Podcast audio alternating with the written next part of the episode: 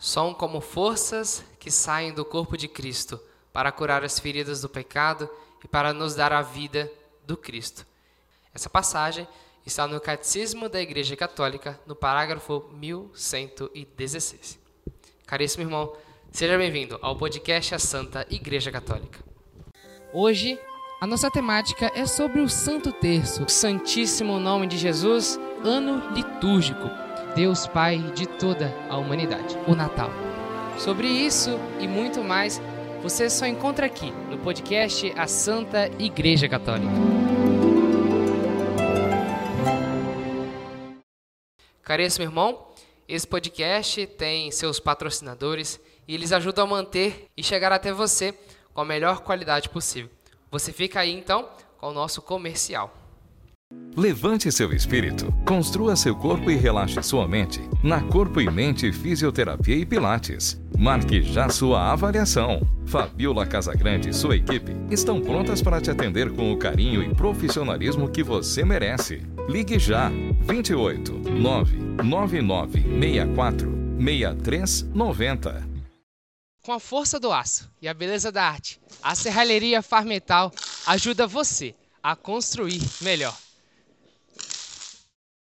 Em nome do Pai, do Filho e do Espírito Santo. Amém.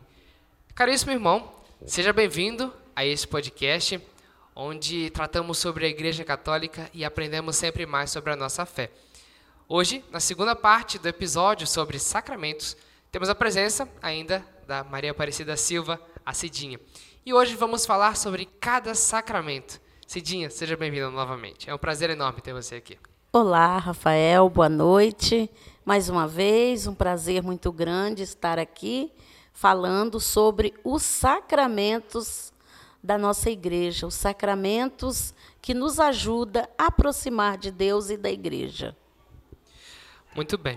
Então, Cidinha, já começamos no batismo. Né? O batismo é o sacramento que nos introduz na fé, mas o que é o batismo, afinal? Antes, Rafael, gostaria de falar os sacramentos, né? Nós sabemos que são sete, que se divide em três grupos.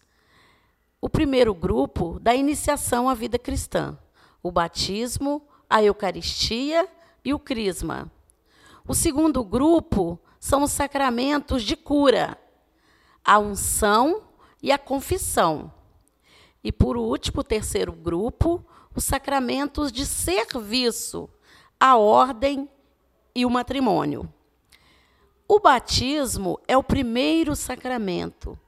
Ele foi instituído por Jesus Cristo e ele nos dá a oportunidade de ser inserido na igreja de Jesus Cristo, na vida de Jesus Cristo. Ele nos permite seguir a Cristo de modo muito mais profundo, de modo muito mais real. Assim, melhor dizendo. Agora, caríssimo irmão, nós vamos também, depois de cada sacramento falado, vamos tra trazer uma problematização para que você entenda melhor sobre algumas questões que acontecem na igreja e nós não sabemos o porquê. Né? Por exemplo, agora falamos do batismo. E, por exemplo, uma pessoa é de alguma outra denominação religiosa e decide né, é, seguir a fé católica, a fé católica que nós seguimos só que essa pessoa já foi batizada. Quando ela chega na igreja católica, ela é ou não batizada?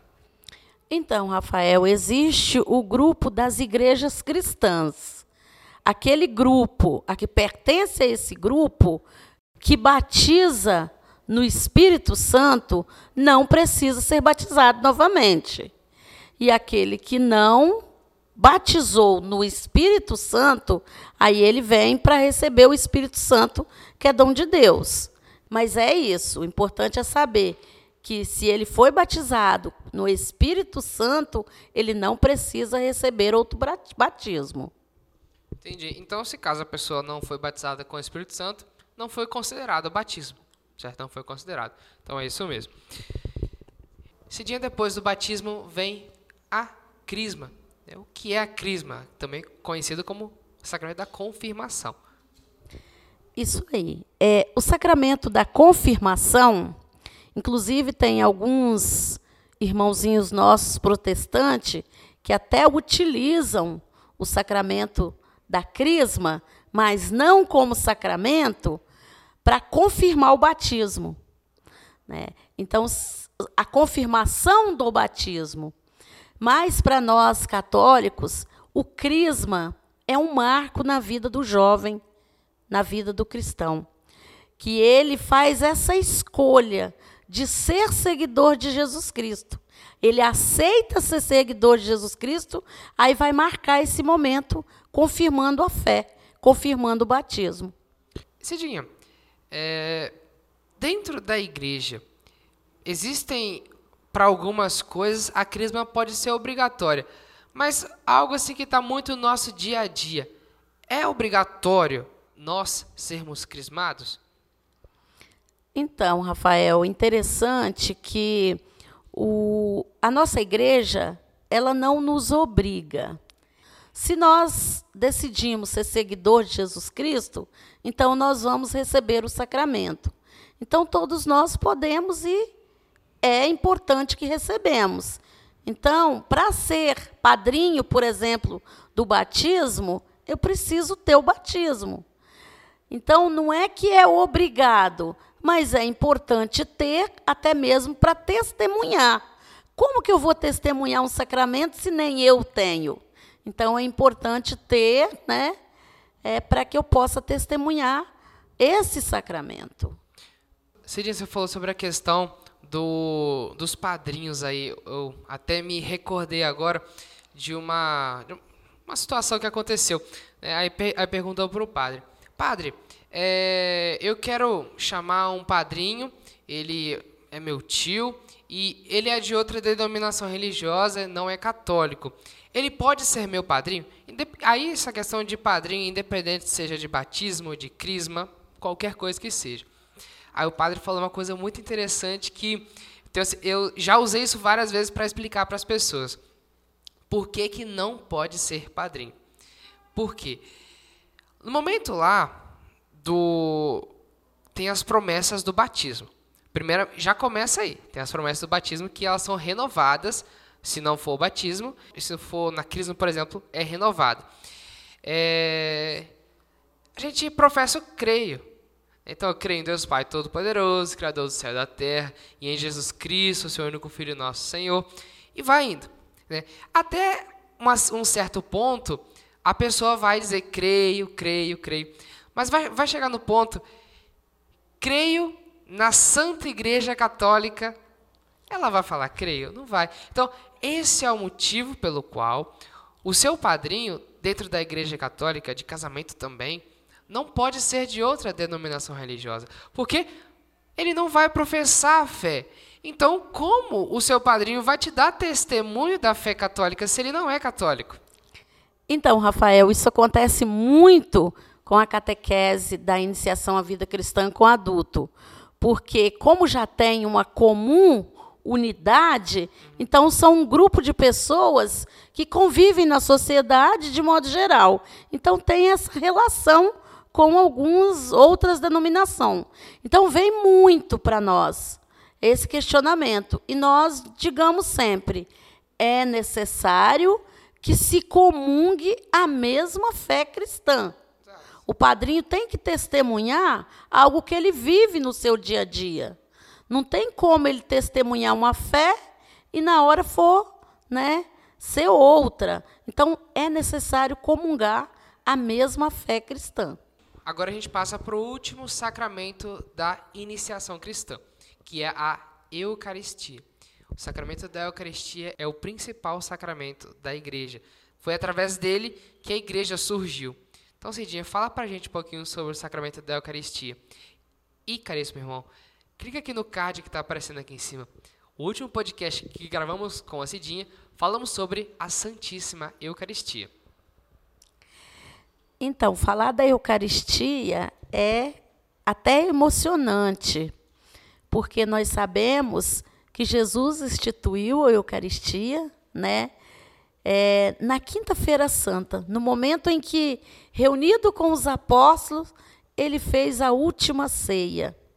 E nesse momento, então, ele se dá como alimento pela nossa salvação.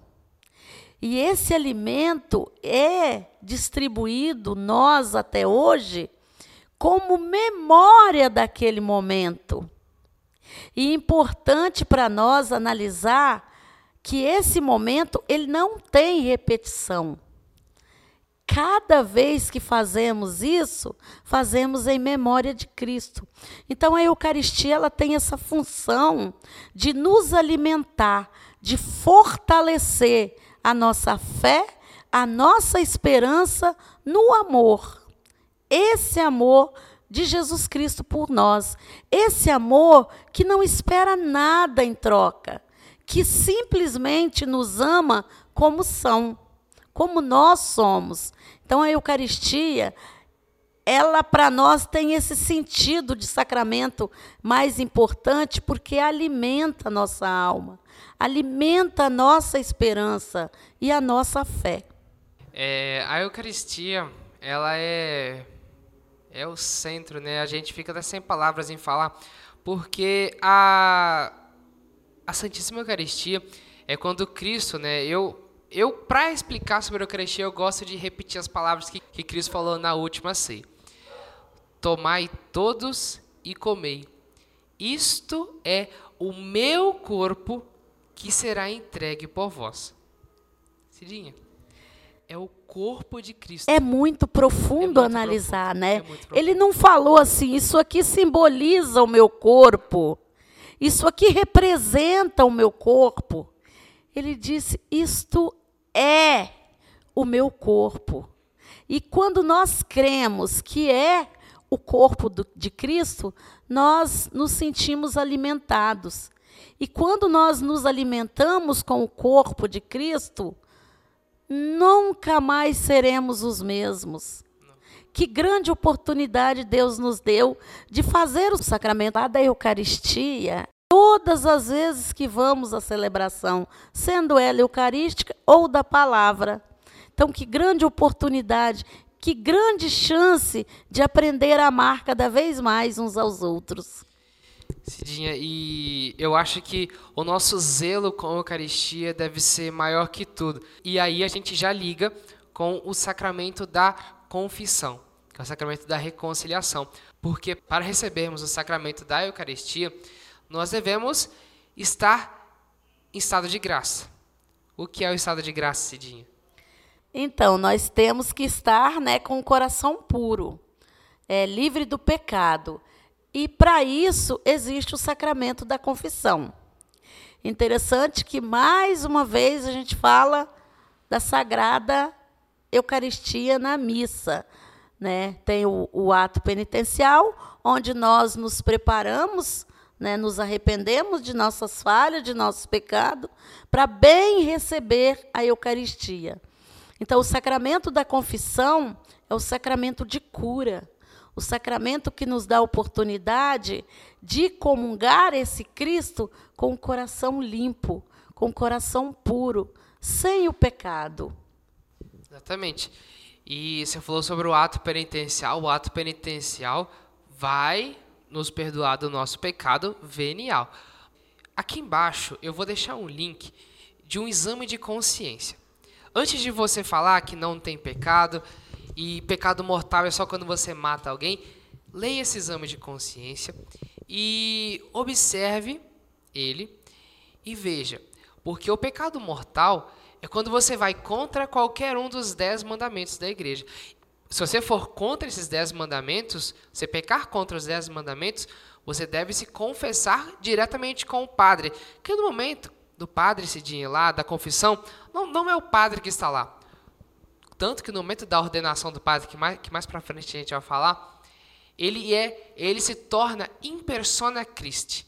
Ele age na pessoa do Cristo. Então, no momento da confissão, não é o padre que está lá, é o próprio Cristo que faz do padre um objeto para que você fale com ele, com Cristo, e peça perdão. Eu fiz isso e eu me arrependo e eu quero me perdoar disso para que eu possa te receber né? e, e, e viver bem. Né? Porque esse dia, quando a gente sai do confessionário, é uma leveza, No, meu Deus, parece que a gente está na lua, flutuando.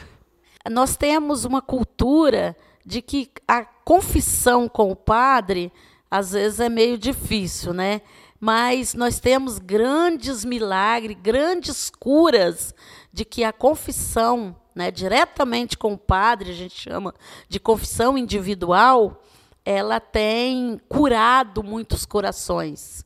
Então, nós precisamos é, se confessar sempre que necessário, porque como o sacramento do, da confissão é um sacramento de cura, nós temos a necessidade de ser curado várias vezes. Então, em cada oportunidade, né, em cada chance de curar o nosso coração, a nossa alma, nós vamos então nos confessar. Então, Cidinha, é importante que nós nos lembremos né, que o sacramento da confissão ele não é um, uma consulta com um psicólogo. Né? O sacramento da confissão é um sacramento. Né? No sacramento da confissão, nós estamos lá para pedir perdão do nosso pecado. O sacramento da confissão não é uma consulta com seu psicólogo. É, Cidinha, importante isso. É, não, é, é um sacramento Exatamente. instituído por Jesus Cristo. Claro que o padre pode, né, ajudar você, Sim. um pensamento lá, uma palavra amiga, mas não é obrigado a fazer isso. A única coisa que nos impede de comungar, Cidinha, é o pecado. Né? E o pecado está em tantas coisas. Né? Um exemplo muito é, nítido está no pecado do adultério, Cidinha, que acontece muito na nossa no mundo, né, que é quando uma pessoa se casa e se separa, né, e se casa novamente. Se casa assim ou junta que fala, né, faz, vai morar com outra pessoa. Quando a pessoa faz isso, ela está cometendo adultério com o seu primeiro casamento, né, Cidinha? Quando a pessoa está em segunda união e não fez a nulidade do casamento, a nulidade, lembrando que não é a nulidade. A nulidade é um processo canônico da igreja, um processo até judicial dentro da igreja, né, que faz com que o, o sacramento do matrimônio, como se ele não tivesse existido. Por isso que tem os motivos para isso acontecer. Então, por isso, é, antes de se casar, antes de qualquer coisa, ou mesmo se ordenar padre, que vamos falar mais para frente, nós devemos ter muita atenção e pedir a Deus que nos ilumine e nos conduza para que nós façamos aquilo que Ele quer, não a nossa vontade, porque a nossa vontade é falha. Né? O ser humano é falho.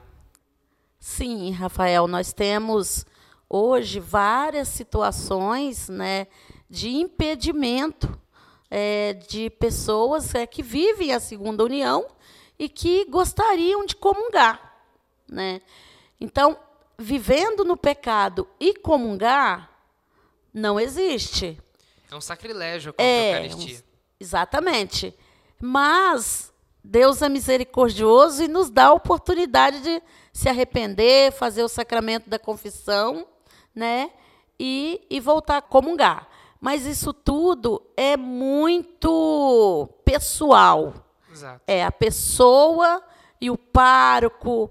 Existe uma situação bem concreta para que nós possamos estar mais próximo de Deus, né?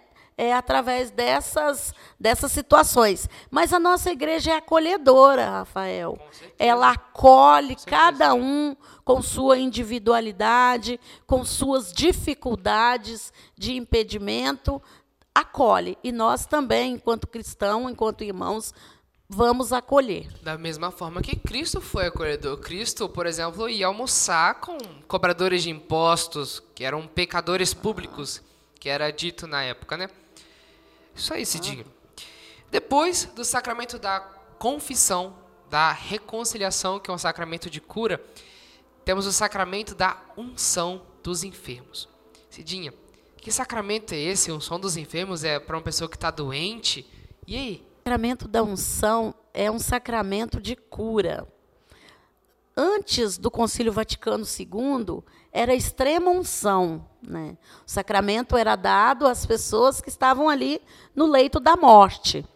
E hoje não. Hoje qualquer cristão que queira receber a unção, ele é oferecido pela igreja. Né? Tanto é que eu, por exemplo, já recebi a unção várias vezes. Mas, Cidinha, por que, que você recebeu o sacramento da unção? Então, Rafael, quando eu fiz uma cirurgia, eu pedi ao Padre Antônio que ministrasse o sacramento da unção. E foi um momento muito bonito.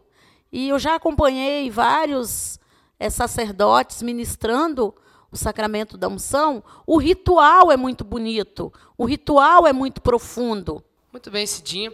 Já falamos então sobre os sacramentos da iniciação cristã, batismo, eucaristia, crisma.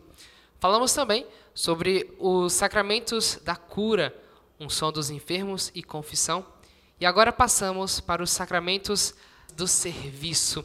Cidinha, qual o primeiro sacramento do serviço? O matrimônio. É, o sacramento do matrimônio é um sacramento de serviço, Isso. pois os noivos né, é, prometem amar e dar fidelidade um ao outro cuidar um do outro todo o resto da vida. Então, por isso é um sacramento de serviço, de servir um ao outro. Eles não prometem para o padre, para a assembleia, eles prometem para Deus. Né? Uhum. Também, Cidinha. E também prometem é, procriar e ter filhos, né? E instaurar a própria Igreja Católica, né? Expandir a fé. É, a família, né, Rafael? A família é a primeira igreja, a igreja doméstica. Ela inicia-se lá no matrimônio, né, onde vai acontecer a construção. E nesse momento, o sacramento é a base. Né? O sacramento do matrimônio é a base da família. E hoje a gente, infelizmente, vê muitas famílias que não começam com essa base. Né?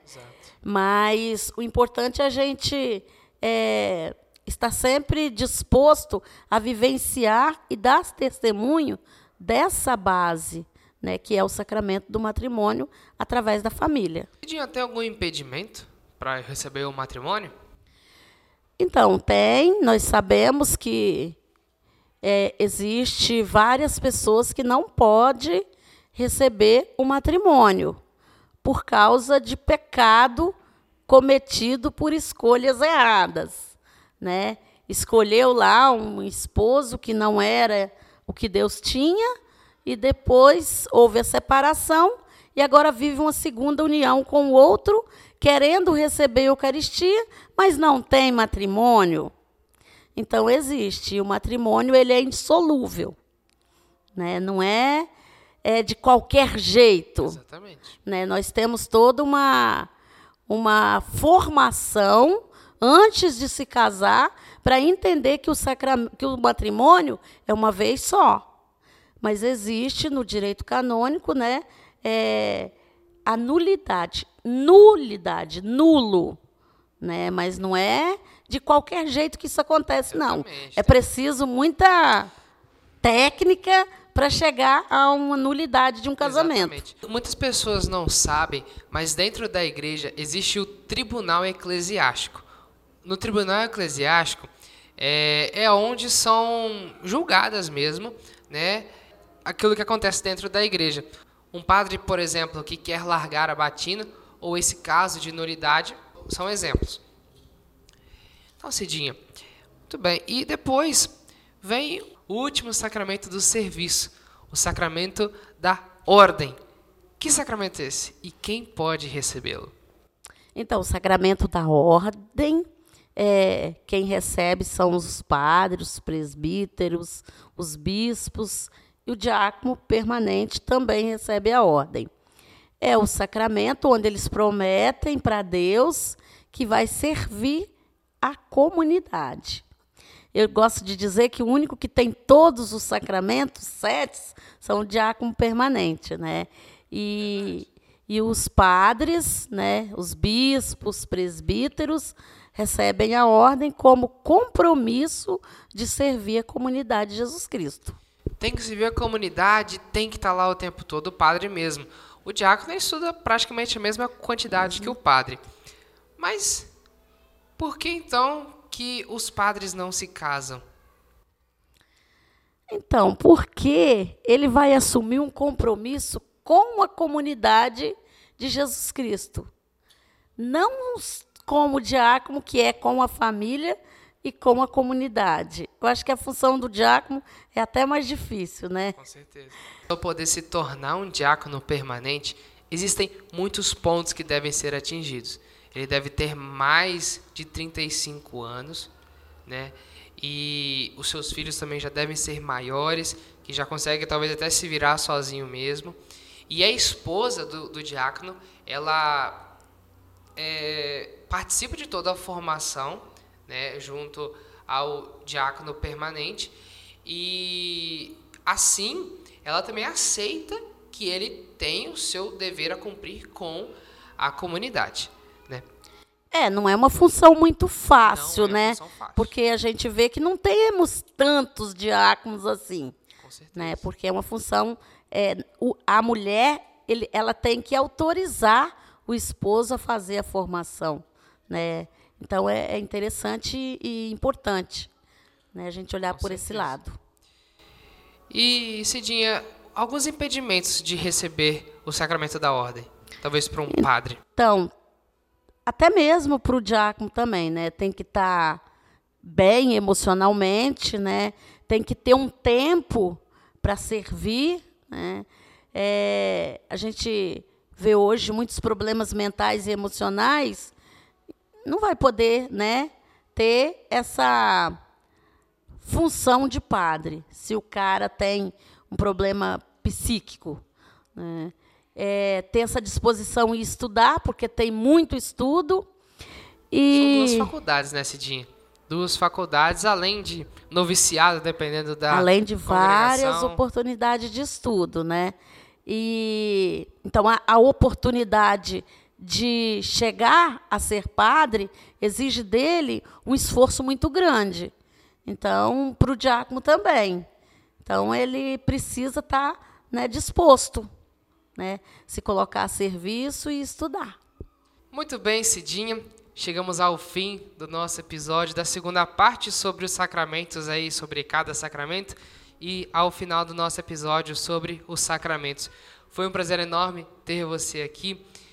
Creio que os nossos irmãos que nos assistiram até aqui puderam entender muito mais sobre os sacramentos e saber sobre o cuidado com os sacramentos e sua importância para a gente. Cidinha, muito obrigado. Eu que agradeço, agradeço mais uma vez a oportunidade de estar aqui participando do seu podcast, Rafael. Agradeço então à igreja por ter me dado a chance né, de participar diretamente através da catequese, poder catequizar os nossos adultos. E deixamos aí uma mensagem de fé, de esperança e de amor. Esse ano nós temos é, nove catecúmenos né, que agora, dia 8 de abril, vão receber o batismo, 17 que vão receber pela primeira vez a Eucaristia, e 35 adultos que irão receber o sacramento do Crisma em agosto. Então, é uma grande oportunidade de ajudar essas pessoas a seguirem Jesus, seguirem os passos de Jesus através dos sacramentos da igreja. Cidinha, que maravilha. Caríssimo irmão, muito obrigado também pela sua participação aqui nesse podcast. Foi uma alegria muito grande estar junto de você. E se você chegou até aqui, peço que você possa compartilhar esse podcast para que juntos possamos evangelizar. Um forte abraço e fique com Deus. Tchau, tchau. Em nome do Pai, do Filho e do Espírito Santo. Amém.